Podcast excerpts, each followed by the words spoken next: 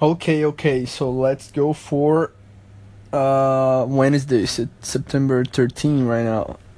And fuck, bro. The last last pod last last episode I forgot to tell about the highlight of the day, bro. What the fuck?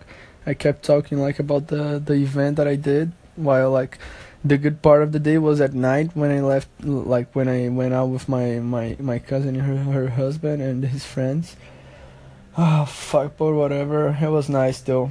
So, now the other day, my brother from Brazil, he was going to France, and he stopped by here. Like he went, uh, he had a, I don't know how to say in English. Sorry, a scala here in New York City, uh, for one day. So he he came here, and the other day he was, he was going to go to France. So basically, he, that fucker woke me up at like 7 a.m. so I could open the door for him. And okay, I went out. I went to the street. I had to buy milk for a brec- for breakfast, and I met him. and it was it was okay, like kind of funny.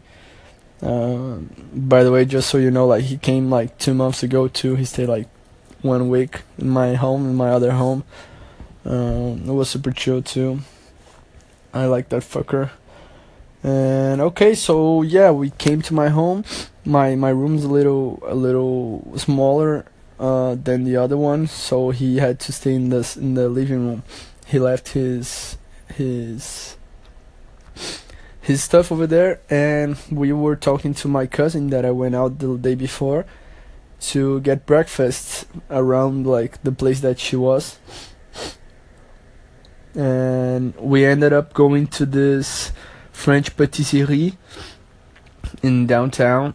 It's like uh, very famous uh, because they they came up with this different uh, stuff called cronut.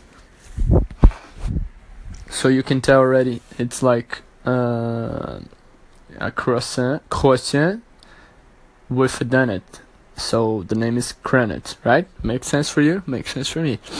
But we ended up not getting the cronut because it was like fig with something else, and I don't like fig.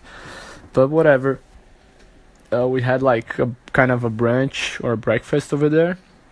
And then we we left, uh, and we needed to go back to the hotel to her hotel so she could check out check out. Otherwise, she would pay like four hundred dollars of like fine.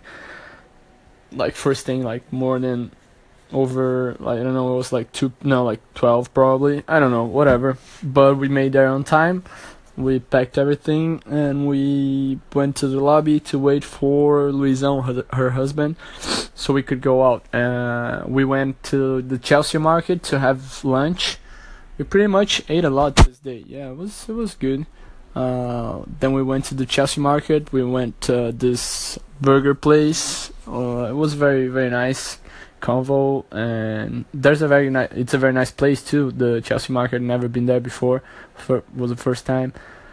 Okay we had lunch we went back to the lobby louison had another meeting uh, and then me camila and my brother we went to like like like we walked a little to 18th street something like that. She was like in 14 the hotel.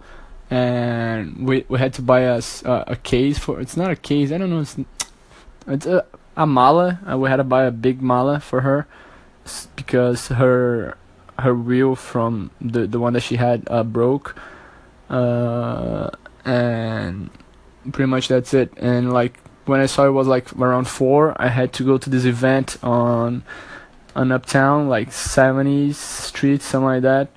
Uh, Roosevelt House. It was the house of the president, Roosevelt. I hope I'm not saying like anything stupid right now. But I think that was it. Uh, very nice guy I met there in the event. Uh, the caterer, Mike. Shout out to Mike. Probably you'll never hear this, but super cool dude. Uh, we talked a lot. He gave me a lot of advices about work, life, whatever. And it was very, very regular, very, very chill event too. Like nothing crazy, just like serving wine and water for around like 70 people, mostly women. And after that, I finished it, uh, like two hour event probably from 7 to 9 and then went back home. Uh, and pretty much that was it boys. Now i need to go wrap it up.